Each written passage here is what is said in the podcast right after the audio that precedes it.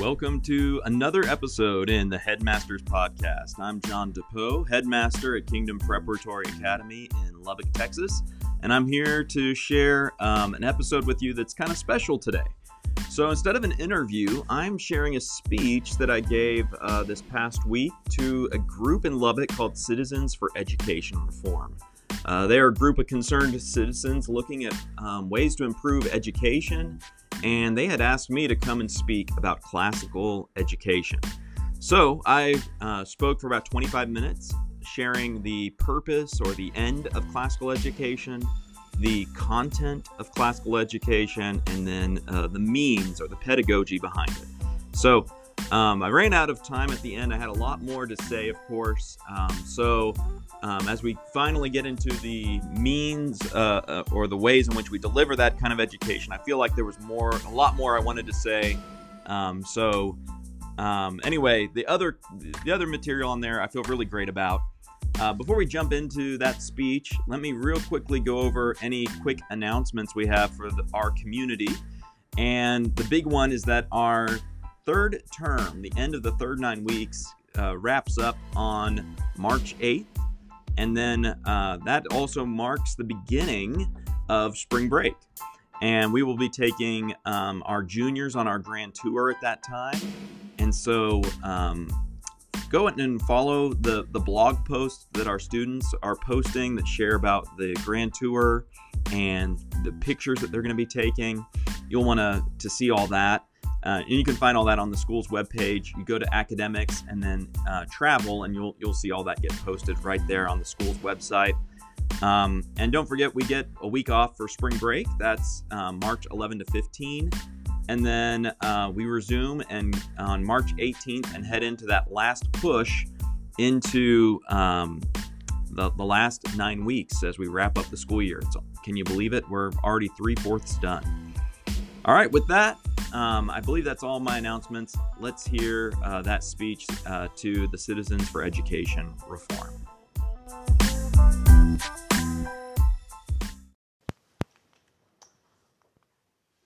All right, thank you for inviting me. It is an honor and a privilege to share about classical education to the Citizens for Education Reform.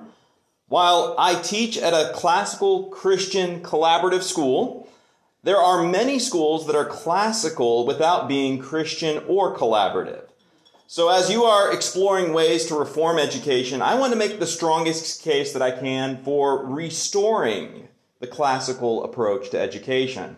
And we definitely see ourselves not as doing something brand new or cutting edge, but as going back to the sure way that uh, education was done. Um, so I'll be talking exclusively about the classical portion, although I could share a lot about how I see that fitting with the Christian and collaborative. I'd like to begin by reading an excerpt about modern education. Let me see how this tracks with you.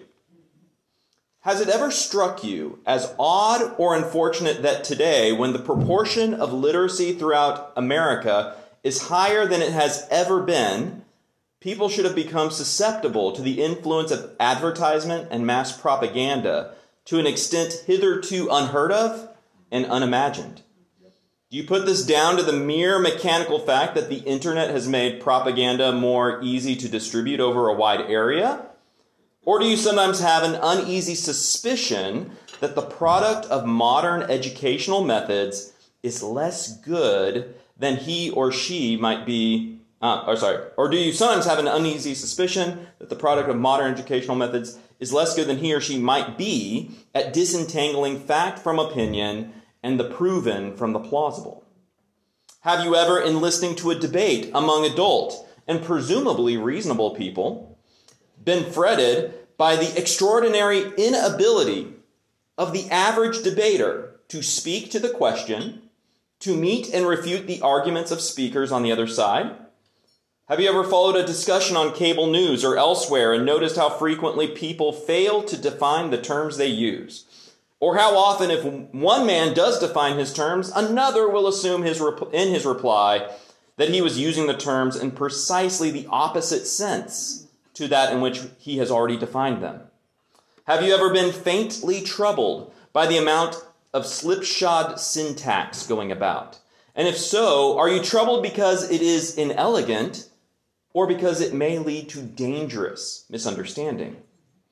Do you ever find that young people, when they have left school, not only forget most of what they have learnt, that is only to be expected, but forget also or betray that they have never really known how to tackle a new subject for themselves?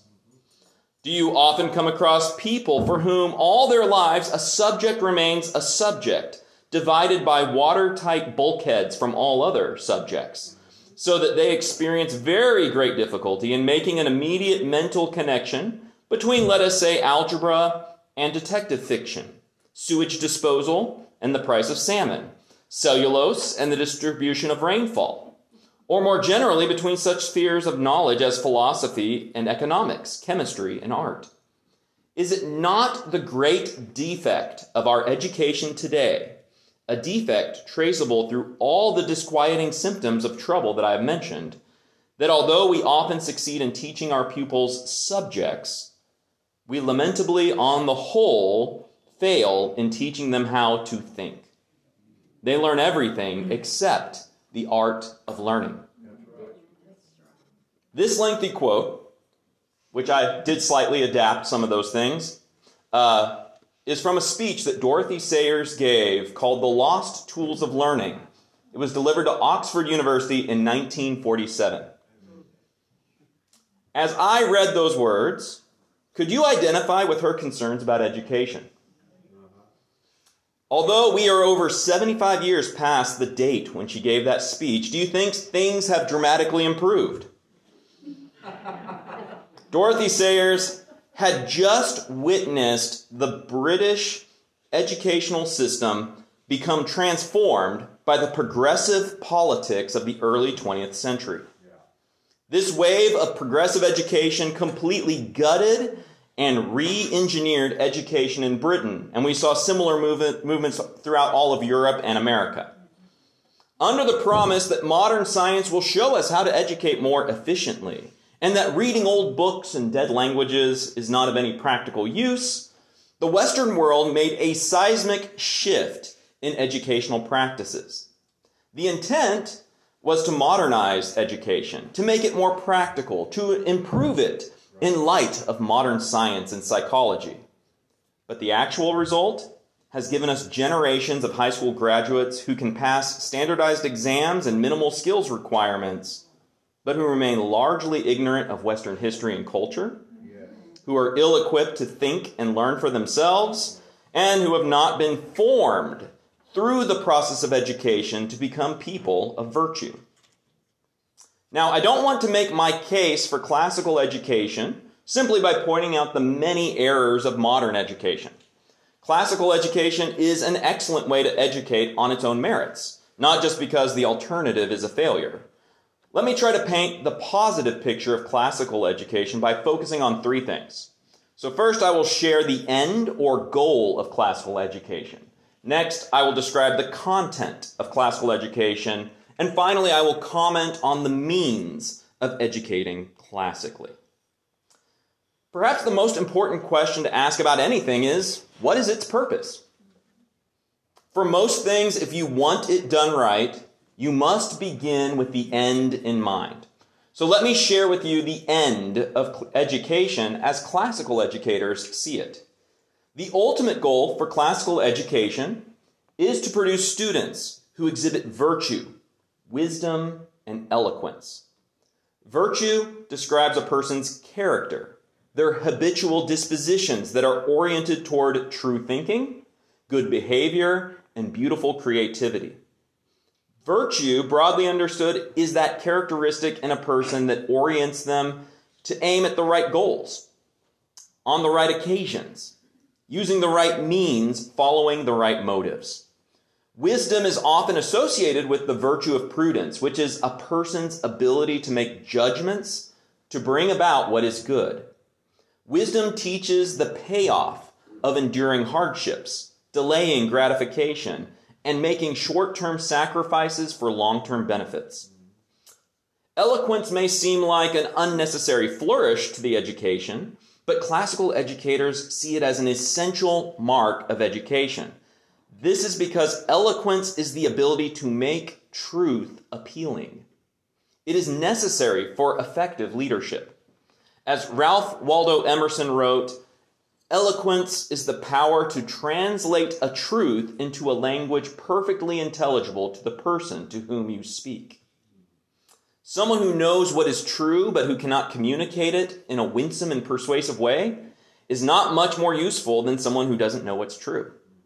Thus, the end or the goal of classical education is to produce a certain kind of young man or woman, one who has character, discernment, and credible charm. Now, I know that some might say that this all sounds well and good on paper, but where is college readiness? How are people prepared to work a job? Where is the real world application in classical education? The answer is that when you aim for the higher goals, the lesser ones come as a matter of course. In studies of graduates from classical schools, we see that these students as a group score highest on average on standardized tests like the SAT or the ACT. In fact, classically educated students on average score about 200 points higher on the SAT than their counterparts in public education. Graduates from classical schools report higher grades in college than graduates from any other type of school. Classically educated students are more likely to earn a bachelor's degree or higher. Nearly 90% of graduates from classical Christian schools go on to achieve that. Um, when you compare homeschooling and all other types of private schools with uh, public schools, the percentages that earn bachelor's degree are about equal, which is around 70%, or in the case of homeschooling, much, much lower. There is a measurable positive difference in classical education. So, in sum, the practical skills and goals that we want from education, those things are predictable byproducts of an education that aims at greater things like virtue, wisdom, and eloquence. Having shared about the end or the goal of classical education, let me turn to the content of this education. If a student is classically educated, what will he know? A good place to begin answering this question is with the liberal arts and the great books. And I'm really glad to see that y'all have some great books here. If you are looking for something specifically to read, I would really recommend picking up Plato and reading The Apology. That is something I think every person can pick up and read and find inspiring. Read um, St. Augustine, his uh, Confessions, the first about nine books of that. Um, after When you get into about book 10 and on, it gets a little hard. But first nine books you can read, um, and you'll, you'll benefit from that. Read Aristotle, his Nicomachean Ethics. That would be another one I think that people in this room would be delighted to read. Um, many people today, when they hear about the liberal arts, what they think about is a useless education, right? And there are many institutions of higher education that have made what they call liberal arts useless.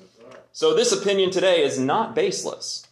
However, what classical educators mean by the liberal arts is something very different. Historically, the name liberal arts meant a liberating skill. The idea is that someone educated in the liberal arts had the freedom to pursue any career, any area of advanced study. Those who are trained in one narrowly focused area with one set of skills specific to one task are not free people. They are stuck doing the one thing that they have been trained to do. In a true liberal arts education, students will learn a range of knowledge and skills that equip them for a variety of paths in life. The great books are a cornerstone of classical education. These are works that create a shared foundation of knowing for our whole society. We read Homer, Hesiod, Herodotus, the Bible, Plato, Aristotle, St. Augustine, Dante, Shakespeare, Milton, Jane Austen, Charles Darwin, uh, Nietzsche, Frederick Douglass, just to name a few. Why do we read them? Because they are tried and true authors that speak to the human condition. Their stories are the stories of Western civilization. Students learn history literature, culture, government, economics, philosophy. They are prepared to enter into the great conversations of Western culture. Indeed, these authors are not only the cultural backbone, but they are also the educational backbone for further studies. Daniel Willingham, a cognitive scientist who specializes in education at the University of Virginia, explains. He says, For reading, students must know whatever information writers assume they know and hence leave out. Using that criteria, we may still be distressed that much of what writers assume their readers know seems to be touchstones of the culture of dead white males. The simple fact is that without that knowledge, they cannot read the breadth of material that their more knowledgeable schoolmates can, not with the depth of comprehension.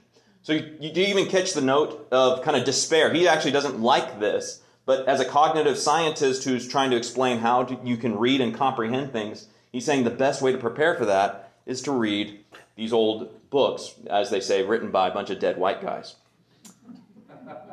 A classically edu- educated student will know those cultural touchstones that are assumed in the advanced stages of education. A classically educated student will take math, English, history, and science classes, but they will also take classes in logic, rhetoric, Latin, or Greek. These additional classes help sharpen their minds for critical thinking and beautiful creating. The skills of recognizing a sound from a fallacious argument, organizing and delivering a speech that is appealing and inviting. These are cultivated in students beginning in the school of grammar. The study of Latin and Greek provide a foundation for understanding the words and grammar of English and many other languages as well. In fact, most students find that their study of Latin and Greek sheds more light on their understanding of English than any of their English classes ever did. This is because these language, languages have a structure that teaches and reinforces grammar. We find Greek and Latin roots for nearly 90% of English words. It's no wonder students who study Greek and Latin consistently outperform their peers who only know modern languages in the grammar and language sections of the SAT and ACT. Some have objected to this course of study, saying that it is not culturally diverse or that it, it is monolithic. And my response to this is first to point out that we should not seek diversity for the sake of diversity. What we want is to see diversity in the ideas that students encounter in the books, not just differences in the outward appearances of the book's authors. In the place of in the place where it matters, the diversity of ideas, the old books that make up the great books do a magnificent job in accomplishing this. To read modern literature exclusively is, is to expose a child essentially to one point of view, the modern one. Authors from the same era who appear to be taking up opposing viewpoints all too often embrace the same set of assumptions. But in reading old books, we have the opportunity to expose students to vastly different societies and cultures, a completely different set of assumptions than the ones that we are swimming in. As C.S. Lewis has written, every age has its own outlook. It is especially good at seeing certain truths and specially liable to make certain mistakes. We all, therefore, need the old books that will correct the characteristic mistakes of our own period. And that means the old books. All contemporary writers share to some extent the contemporary outlook, even those like myself who seem most opposed to it. Nothing strikes me more when I read the controversies of the past ages than the fact that both sides were usually assuming, without question, a good deal which we should now absolutely deny. They thought that they were as completely opposed as two sides could be, but in fact, they were all the time secretly united, united with each other and against earlier and later ages by a great mass of common assumptions. He goes on to say, two heads are better than one, not because either is infallible, but because they are unlikely to go wrong in the same direction. To be sure, the books of the future would be just as good a corrective as the books of the past, but unfortunately, we cannot get at them. Thus, in order to form a critical perspective on the beliefs of our own time and our own culture, we must encounter an opposing perspective. We do not have access to the books written by a future, so we are forced by practical necessity to read books from the past to do this. By reading the history and stories of ancient Egypt, Babylon, Greece, classical Rome, the Byzantine Middle Ages, Norse mythology, the Italian Renaissance, Elizabethan England, colonial America, and many other times and places, we are giving our students a, divi- a diverse education with significantly different points of view. When it comes to the concerns of racism and other forms of injustice today, our old books are, are instrumental in cultivating a compassionate perspective that is essential to empathize with those who have experienced injustice. I believe that one of the most powerful things that books can do is to transport students to experience different worlds, to see the world from a different point of view. We use this power with the great books to show students systemic and social injustices.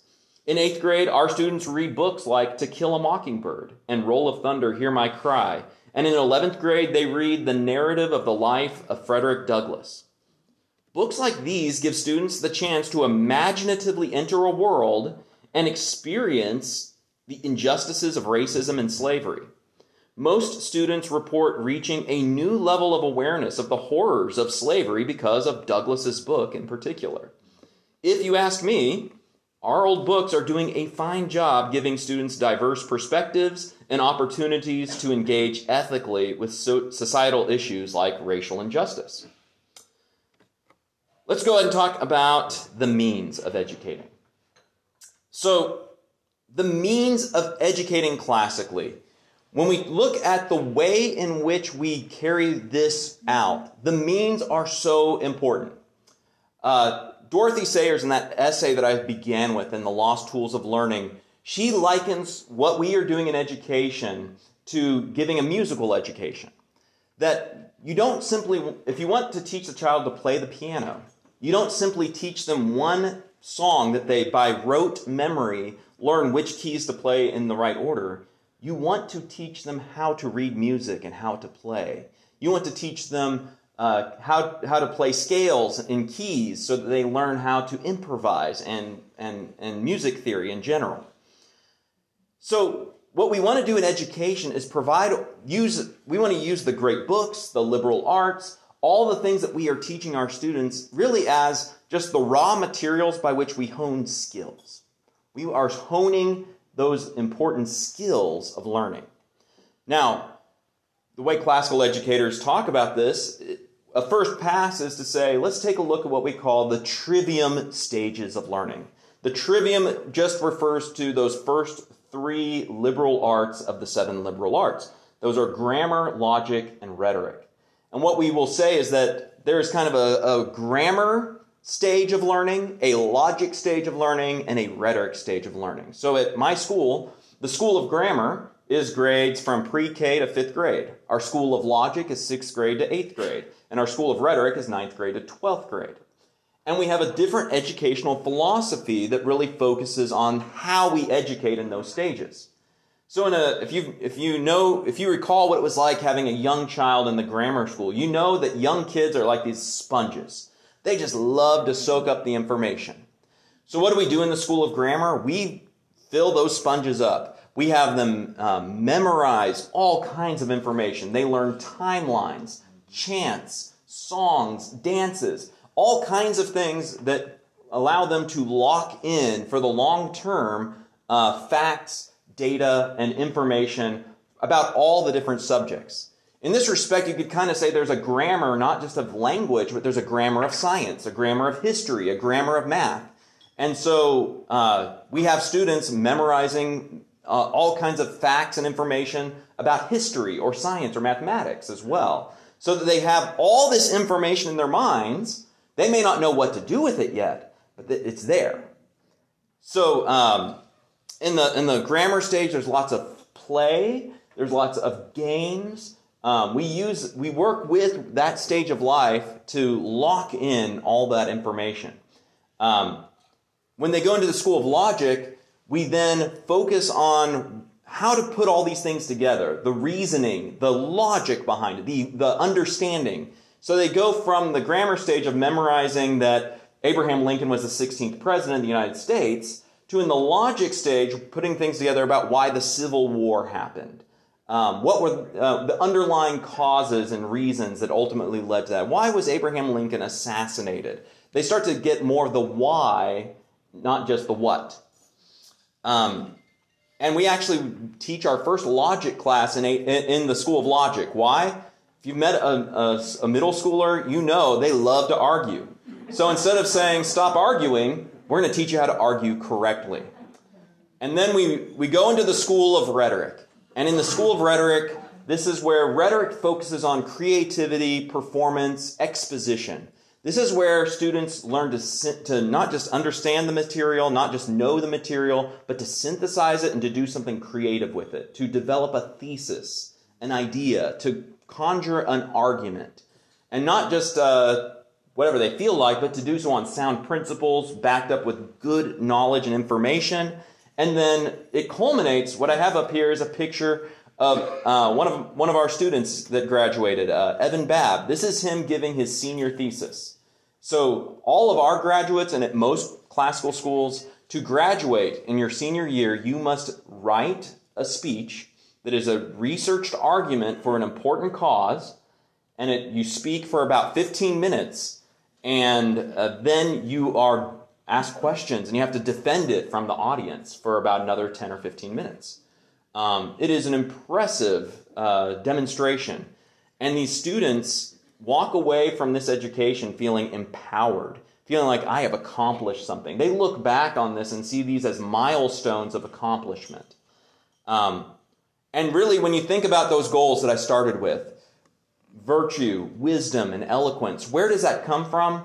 It comes from the process. We love the curriculum and the content of the education, but it's really the process, this means that produces that. And so we try to create an educational environment that we would call one of healthy struggle, one where they are challenged.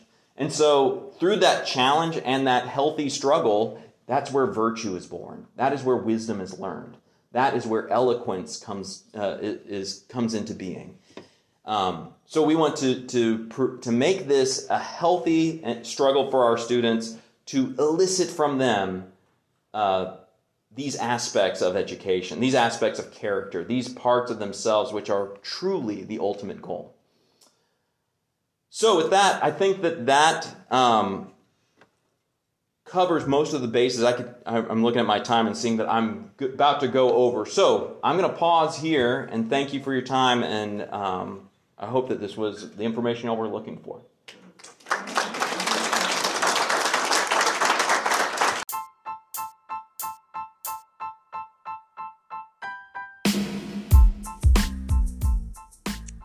Thank you for tuning in to this episode of the Headmasters Podcast. I appreciate you uh, making it all the way through the episode and finishing it out through the end.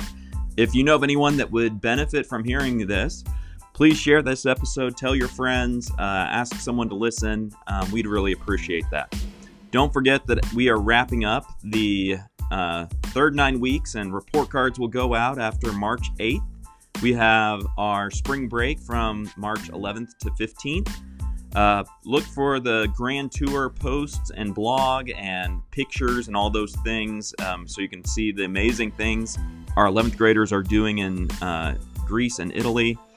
And then we start back to school on March 18th and we will make our final push th- through the last nine weeks.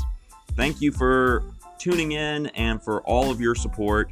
And I look forward to uh, wrapping up this school year with you. Thank you.